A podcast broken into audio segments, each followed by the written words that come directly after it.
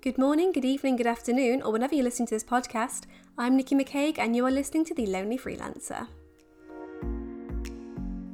In this week's episode of The Lonely Freelancer, I'm going to be talking about how to create a gender equal workplace in 2021. Before I start this week's episode, however, I would like to make a note. When discussing gender in the following post, I'll be referencing the gender each individual identifies themselves as in your workspace. As a given, all employees should feel free to explore their gender identity and to be respected for the gender they identify as.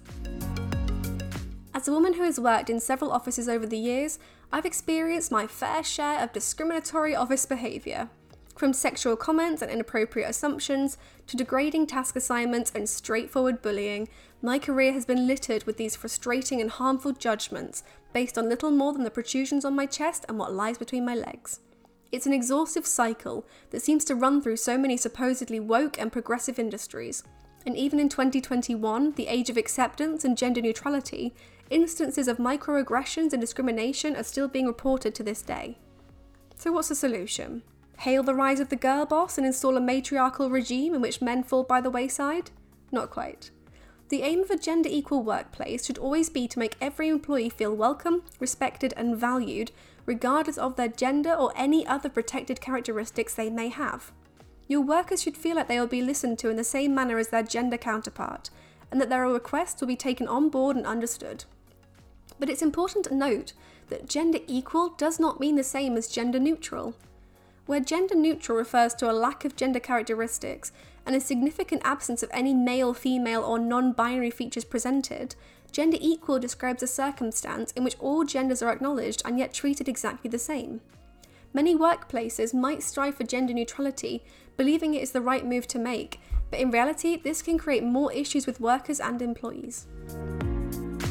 In this week's episode, I want to explore exactly what a gender equal workplace could look like and how your workplace can start making those vital shifts towards a more balanced and respectful working culture. Listen to what your employees need. One of the problems many people have with the gender neutral ideology is that different genders will, biologically, have different needs and requirements. Female employees, for example, in a gender neutral workplace, would not be able to access sanitary products during menstruation or take adequate maternity leave during pregnancy. As these are products that aren't accessible or useful to men, this would not fall under the gender neutral requirements. However, in a gender equal workplace, whilst unisex bathrooms might be a good idea, leaving baskets of sanitary products behind the stall door or in an easy to reach cupboard is a better way of allowing female workers to feel comfortable at work. Creating equal maternity and paternity leaves is another useful gender equal policy to enforce, removing the idea that women must take greater care of children for a longer amount of time than men. Speak to your employees about ways that they can feel more valued, appreciated, and comfortable at work, and respond to it in a way that meets their needs appropriately. Take the time to hear what lies beneath the complaints of too much football banter and overly emotional employees and get to the bottom of the problem.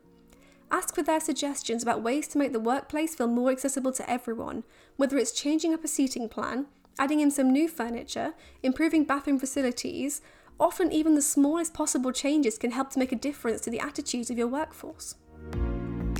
Stop making assumptions of gender based tasks. In 2017, I worked in an office where the female employees were often given the most demeaning tasks, irrespective of their job role. As a marketing executive, I was told to answer the phones, make coffee for visitors, shop for new furniture, buy the milk, pretend to be a PA, organise cleaning rotas, and plan Christmas parties. My male counterparts were not. They were instead given the tasks of assembling furniture, setting up fantasy sports teams, and maintaining our tech equipment. These small tasks might not seem like much on an individual basis, but over time they slowly build up into a much bigger problem of automatic, unconscious bias that can feel uncomfortable for the employees affected.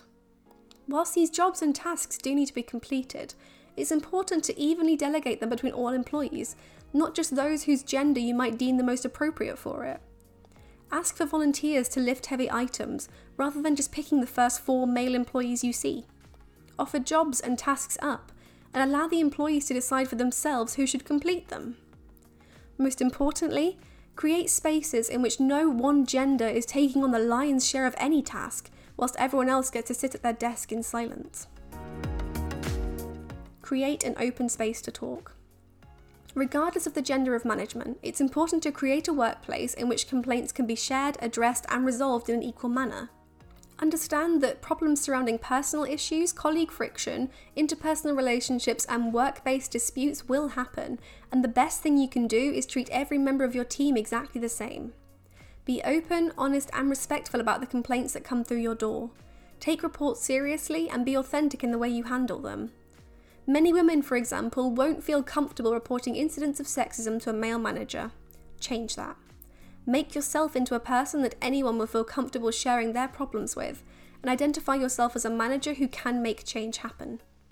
By actively responding to complaints of sexism, gender discrimination, and bias, and by correcting both your own behaviour and that of those around you to become more gender equal, your employees are much likely to respect you as a boss. Re educate yourself on micro and macro gender bias. It should be formally stated gender really does have no business in the workplace, yet so much of the time it does. Often it can be found in larger, more definitive statements that can be easily addressed. Sexual harassment in the workplace, catcalling and wolf whistling, making comments about hormonal women, requesting to know women are on their period. These matters are, or should be, simple to discipline and handle. However, it's often the smaller infractions that many of us fail to spot the first time around. Opening a door for a woman, yet letting a man open it himself. Forcibly taking heavy items from women, despite the fact they haven't asked you to. Talking to a man about football and a woman about makeup, with no prior knowledge that either of them like these topics. Over explaining simple concepts to female employees and under explaining them to male employees. The Gender Agenda recently released a study into the different ways employees and managers will communicate with each other based on their gender. It's a great read, and a fascinating insight into these small, almost undetectable instances of gender bias happening within the workplace. The report finds, for example, that women will often receive a more formal greeting than men in workspaces. Where men will receive a casual, hey guys, women will be greeted with, hello both. This tiny shift in communication can make female employees feel excluded and detached from the larger team, creating an unconscious divide between colleagues. Many of the instances listed in the study are also useful to note and to look at when examining your own communications within the team, identifying whether you speak to your male and female colleagues differently. Audit your existing workplace policies. No good will ever come from pretending you've done no wrong. Over the years, time has changed us all, and we've all had to go through a steep learning curve when it comes to politically correcting our behaviours.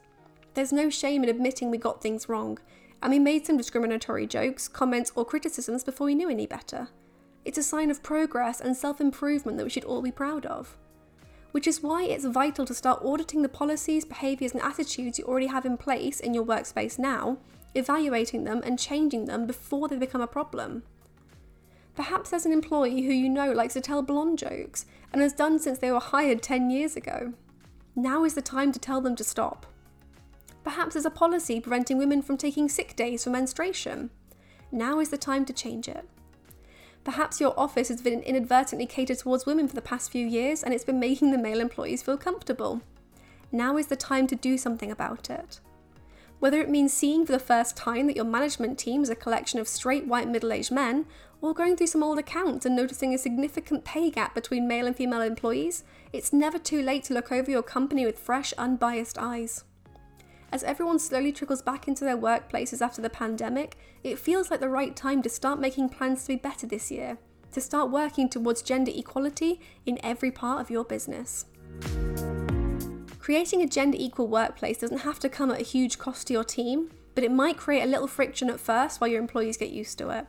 So be prepared for any small pushbacks and stand your ground on your new and improved policies. It's worth it. If you have any questions about gender equal working spaces, or you want more tips to how to make your workplace more inclusive, feel free to drop me an email at hello at nikkimccaig.com. I specialise in inclusive marketing services, so I just might be able to help. Thank you so much for listening and stay safe out there. And if you are going back to work, make sure to think about your gender equal policies before you do. Thanks. Bye.